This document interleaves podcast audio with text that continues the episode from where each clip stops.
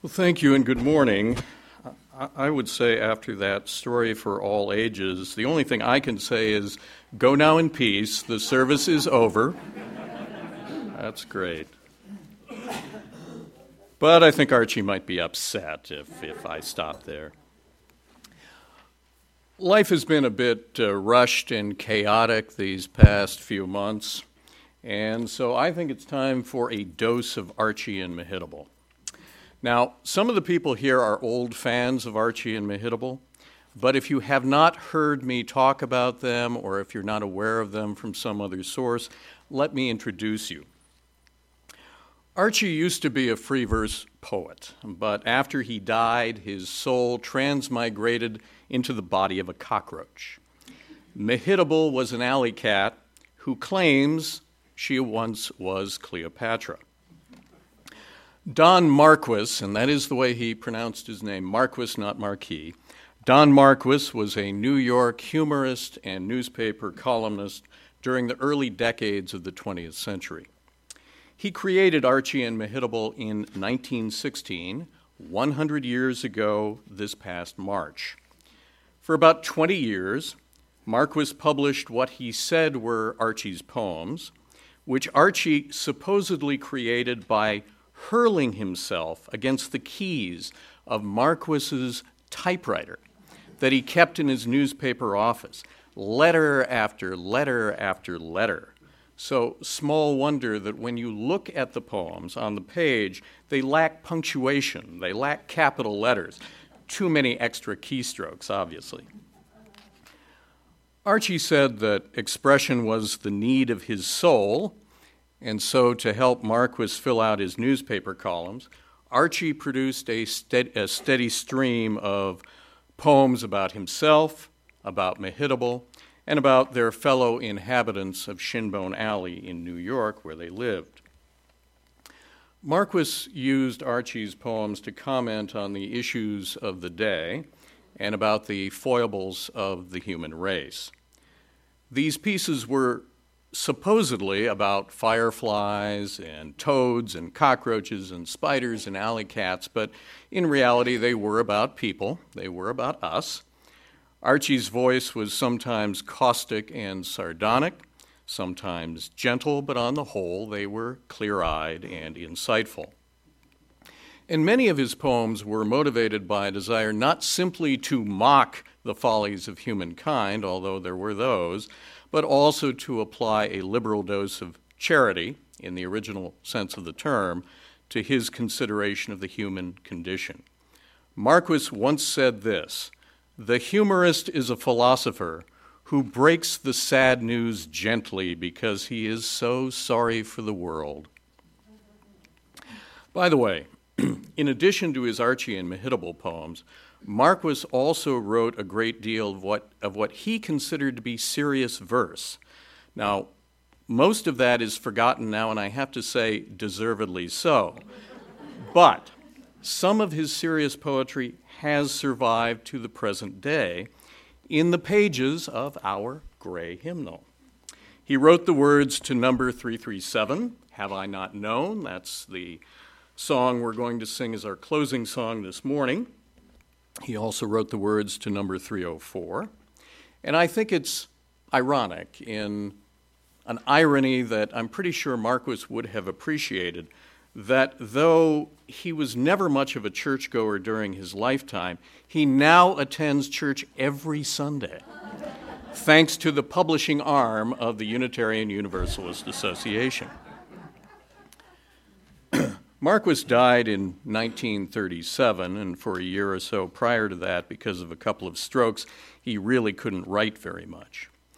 For eight decades, the voice of Archie was silenced. But not long ago, I decided that we need him now in these troubled times. And so I resurrected him and Mehitabel for the 21st century. Decades ago, Archie addressed Marquis as boss, and that's now how he refers to me. I couldn't resist calling the sermon Poor Archie's Almanac in homage to Benjamin Franklin, who published Poor Richard's Almanac for many years. Almanacs are intended to provide their audiences with things like useful astronomical information and weather predictions and that kind of thing to help out farmers and sailors and others who need to plan out their activities. The added benefits of Poor Richard's Almanac and the source of uh, his great popularity were Richard's sayings, his wise and often sardonic sayings.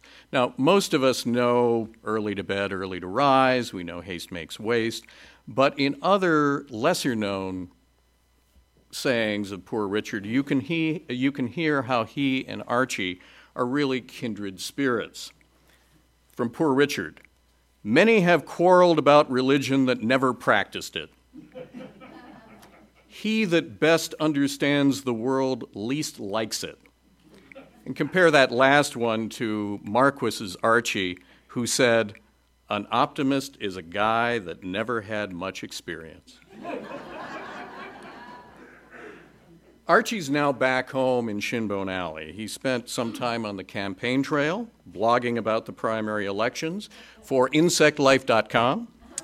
Uh, and now that he's home, he's glad to have had the chance to write a few pieces that have absolutely nothing to do with the elections.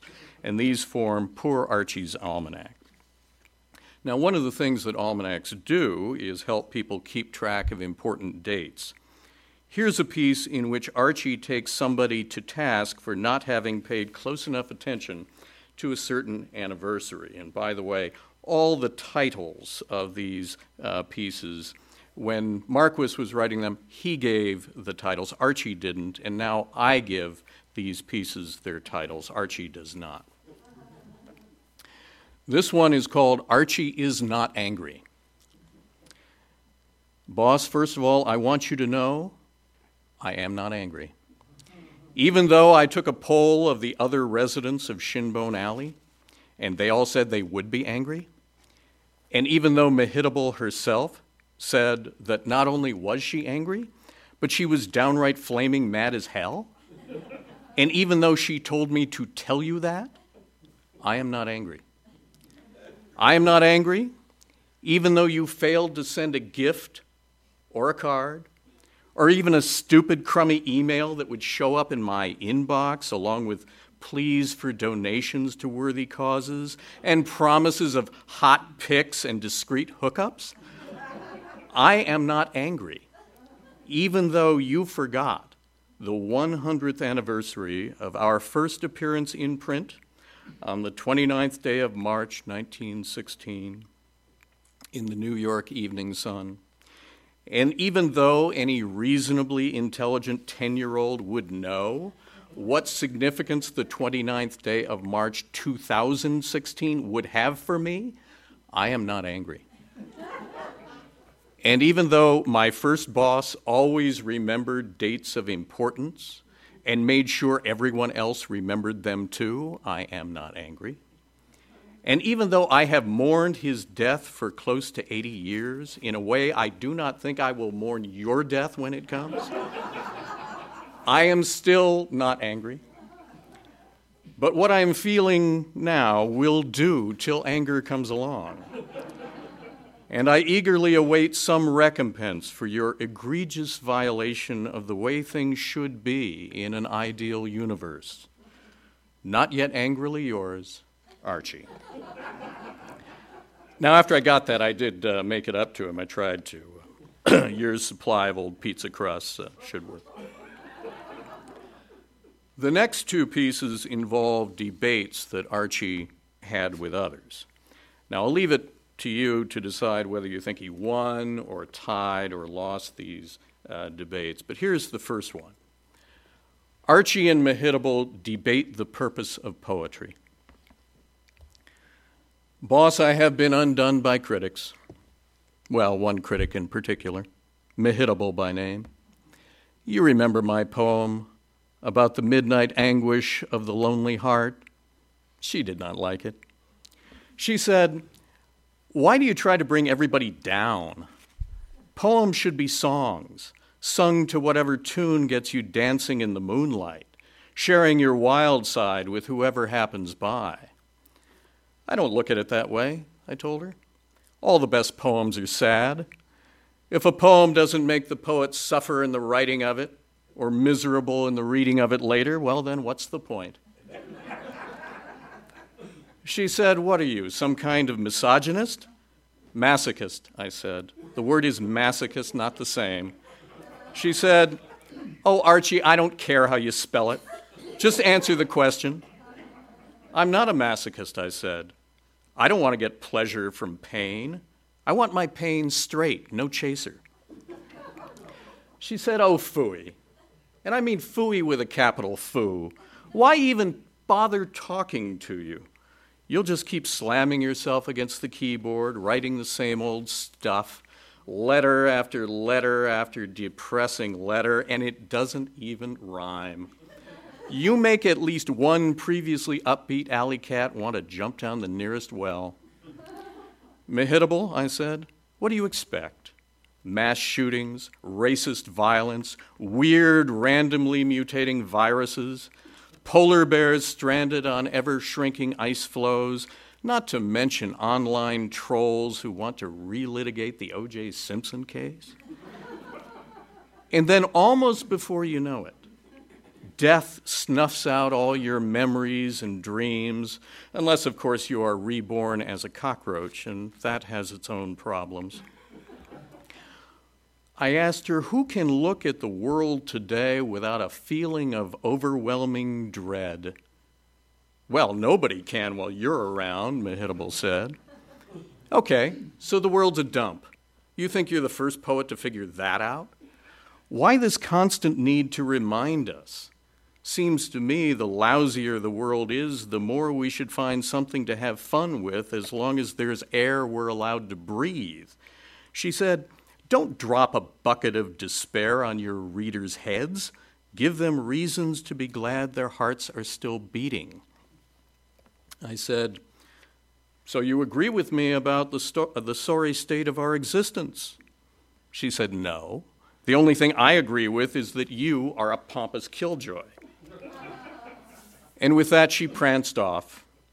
I later saw her in the company of a Jamaican street band. They were playing some reggae meets cumbia number. The guy doing the lead vocal wasn't bad, but I couldn't understand a word he was singing.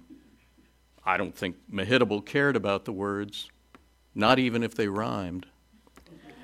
I guess if I ever want a good review from Mehitabel, I need to figure out how to write a tragedy with a happy ending. Archie. Now, here's the uh, second debate. I call this the free will of Archie the cockroach. Just the other day, I was complaining to my friend Merton the mole about my dreary existence. I bewailed my fate in having been reincarnated as a cockroach not once, not twice, but 99 times in a row. It's this darn karma, I said. I must have been a rotten human being to have been cast into the body of a cockroach in the first place, and then not to have landed any better part after all those auditions. If only I'd been better, more moral, more caring, more something. Now I'd be a koala happily chewing eucalyptus leaves, or a dolphin dancing in the waters off the Kona coast. Oh, don't beat yourself up over it, Archie, Merton said. There's nothing you could have done to change your fate.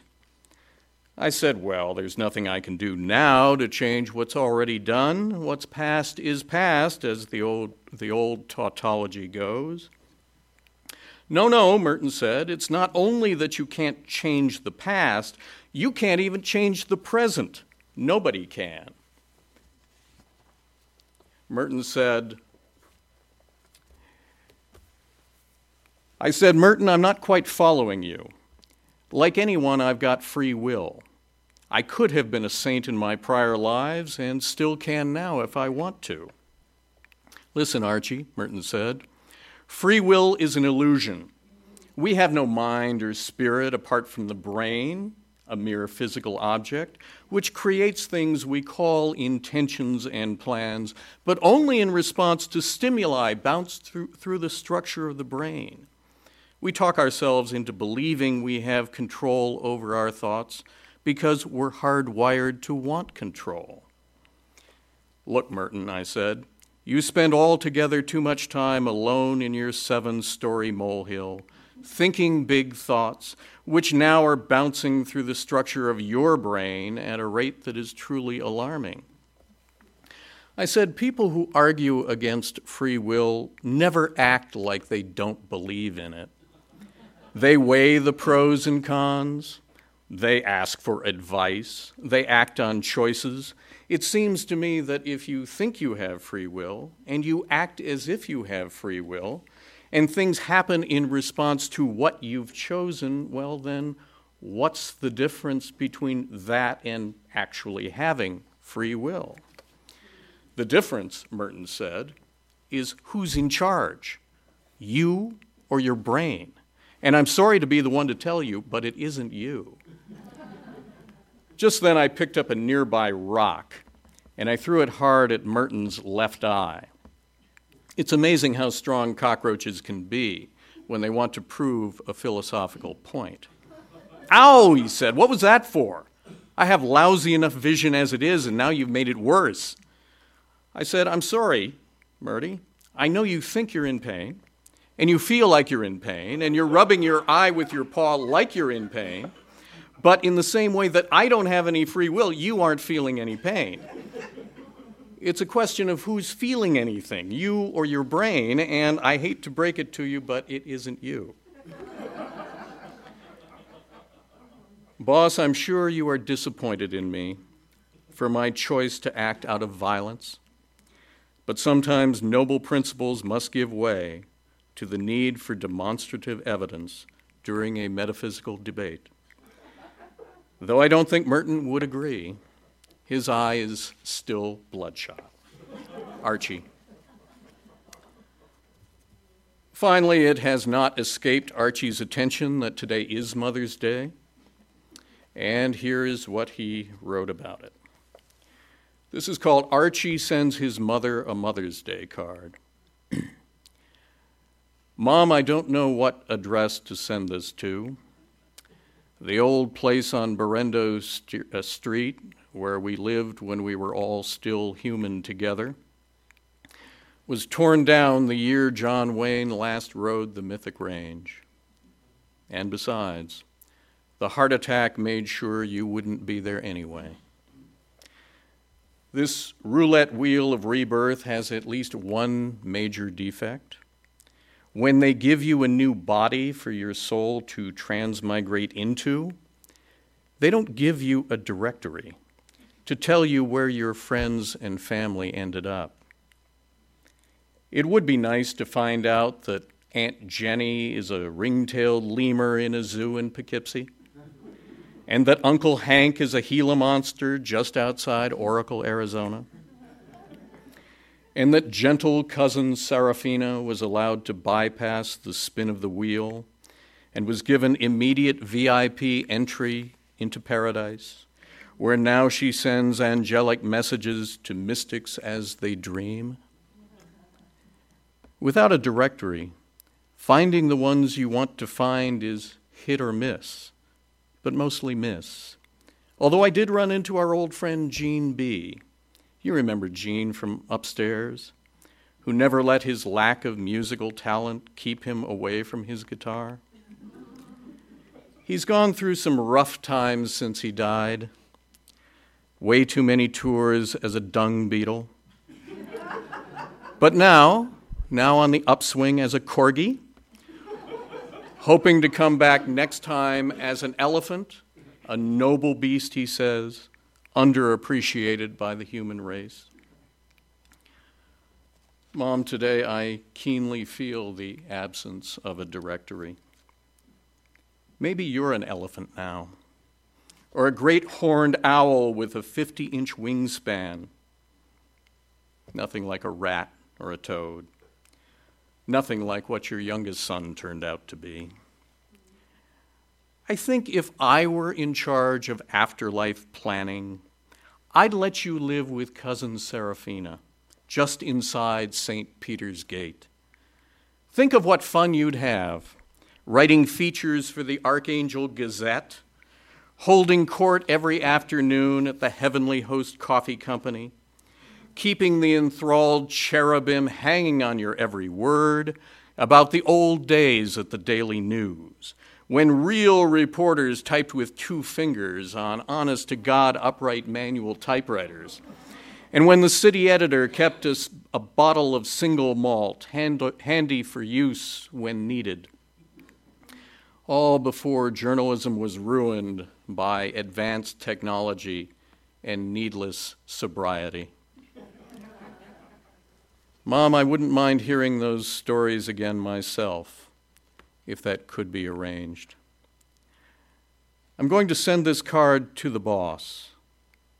Perhaps he can enlist some help in getting it to you. Maybe the Dalai Lama knows something. Maybe the Pope has the inside story. Maybe the parliament of the world's religions can reconvene in special session and tell me where you are. And wherever this card might find you, may your Mother's Day this year be a better one than any you ever had on Berendo Street. Mama, from your youngest, much love, even to the end of the age. Archie. And to all who are mothers or have ever had a mother, happy Mother's Day. Now let there be an offering